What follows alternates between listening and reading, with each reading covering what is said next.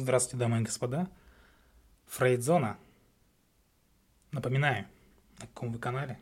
Ну, приходится напоминать, потому что, может быть, э, новые какие-то слушатели только-только подсоединяются, присоединяются, поэтому приходится объяснять, рассказывать, э, говорить. И говорить сегодня хотелось бы о травме. У меня был каст в рамках ответа по Фрейду, что такое травма.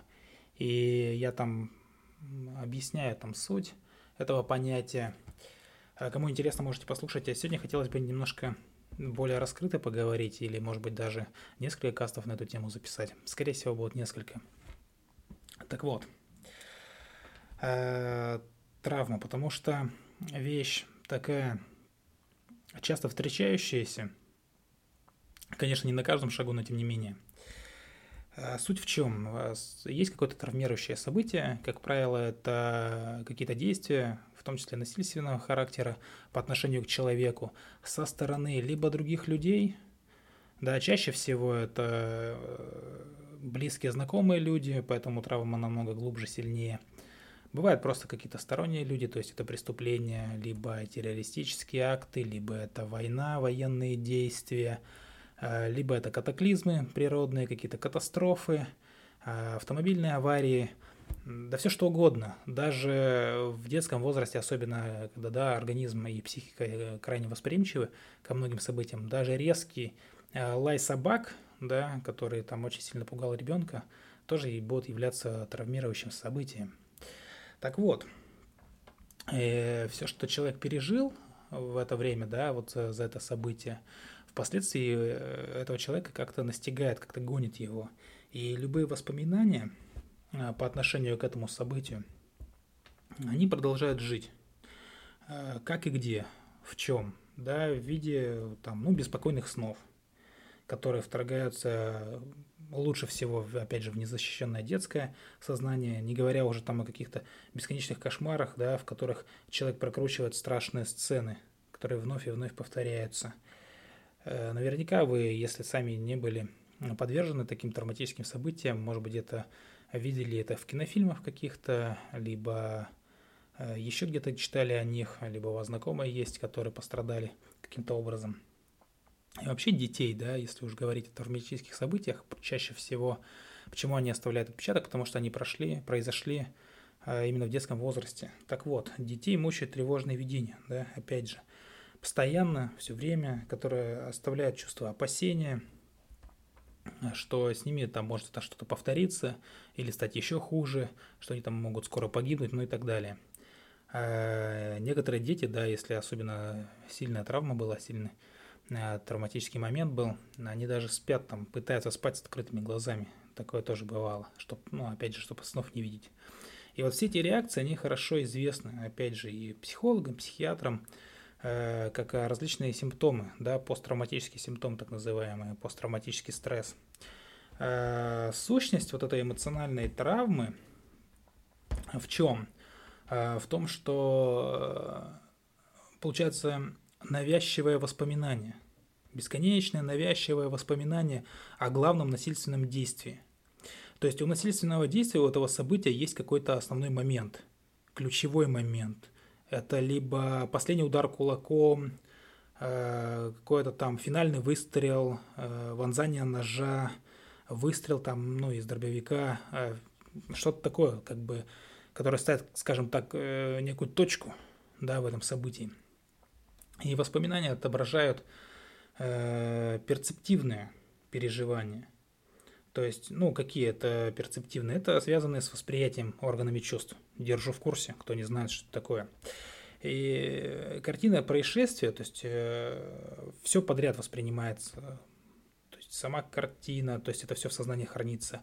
Звук хранится, даже там запахи хранятся, скажем, там, запах дыма от выстрела, например, там, да, крики или наоборот внезапное молчание жертвы, капанье, хлюпанье крови, вой полицейской сирены, лай собак, все что угодно здесь может быть. И яркие, внушающие ужас там мгновения, да, э, как опять же говорят нам неврологи, превращаются в воспоминания. приукрашиваемые, опять же, в эмоциональном контуре. И внешние признаки фактически указывают, что перевозбужденное миндалевидное тело, да, если уж немножко физиологию сюда включить, оно заставляет снова и снова внедрять в сознание мысли о травмированном, э, ну, точнее, о травмирующем событии. Э, сами по себе ужасные воспоминания становятся э, таким вот ментальным спусковым крючком, который готовы подать сигнал тревоги при малейшем намеке. Только что-то там похожее, схожее появляется, малейший намек на то, что грозный эпизод вот-вот может повториться, то все. И вот этот феномен спускового крючка Э, который срабатывает почти мгновенно, служит признаком всевозможных перенесенных эмоциональных травм, включая там страдания от повторяющихся случаев жестокого обращения в детстве, как правило. То есть любое травмирующее событие может внедрить в миндалевидное тело действующий как спусковой механизм воспоминания. Например, там, о пожаре, автомобильной катастрофе, о, пребывании, там, нахождении на месте природного какого-то катаклизма, ну, там, землетрясение, там, ну, или какое-то, может, наводнение, кто вот, э, люди, кто на юге живет, да, то есть э, этим летом там на Сочи, в Сочи было очень сильное наводнение, и кто-то стал э, участником событий, да, когда там людей уносило в море, там имущество уносило в море. Это и есть травматические события. Или там, например, там изнасилование, ограбление на улице, да, там с нападением, например, сзади. И каждый год вообще сотни тысяч людей переживают подобное несчастье. И многие, или, наверное, даже большинство, я скажу, что большинство выходит из этих состояний с каким-то эмоциональным ранением, а, которое оставляет в памяти след, естественно, да, э, в психике оставляет след. И акты насилия, а, они более вредны, чем, например, природные катастрофы. Ну, здесь вообще, если честно, все просто, потому что в отличие там от жертв стихийных бедствий, да, жертвы насилия, они как бы ощущают, что их выбрали умышленно.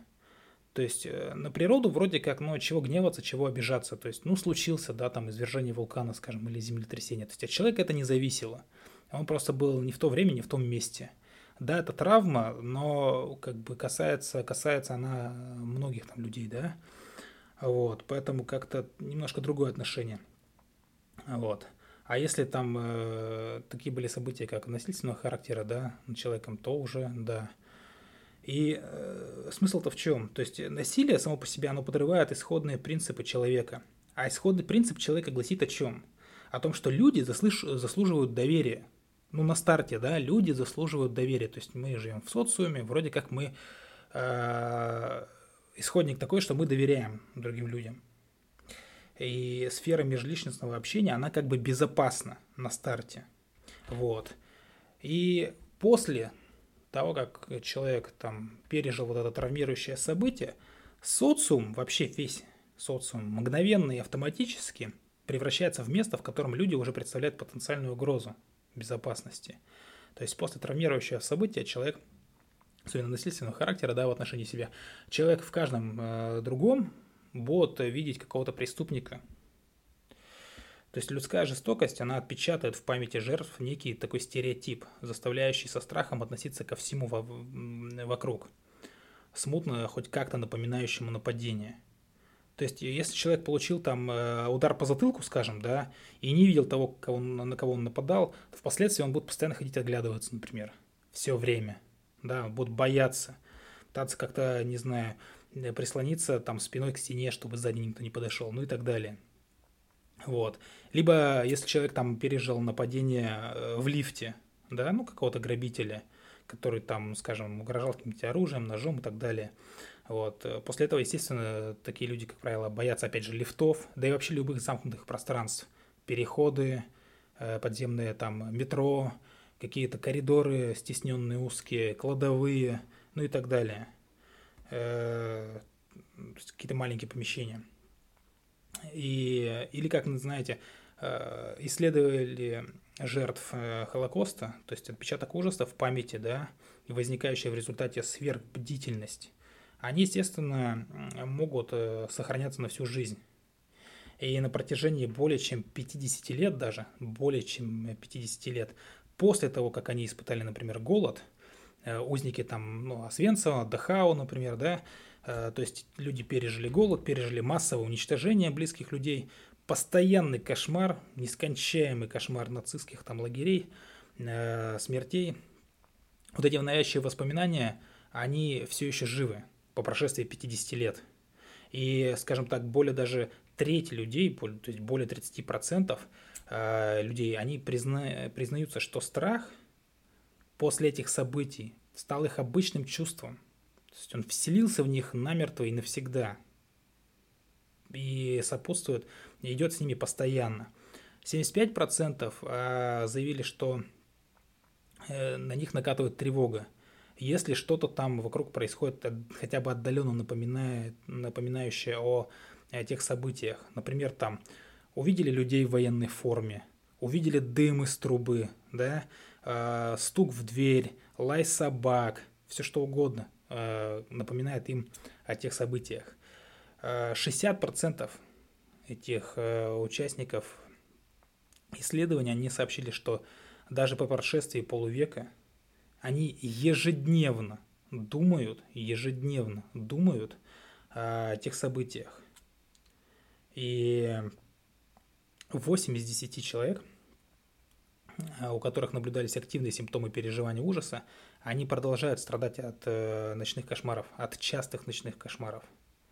То есть, э, как сказал один из выживших, да, если человек, да, если вы прошли Освенцим, и вас не мучают кошмары, то либо вас там не было, либо вы ненормальный. На такой вот грустной ноте я хотел остановиться, прерваться и в следующий раз снова поговорить о травме, о пути их преодоления, пути эмоциональной перестройки. Вам же хочу напомнить, что в описании каста будет ссылочка на наш телеграм-канал. Заходите, комментируйте, слушайте касты, читайте статьи. Все очень полезно, все очень нужно. А с вами была Фрейдзона. Любите психологию, изучайте психологию. Всего доброго. Пока-пока.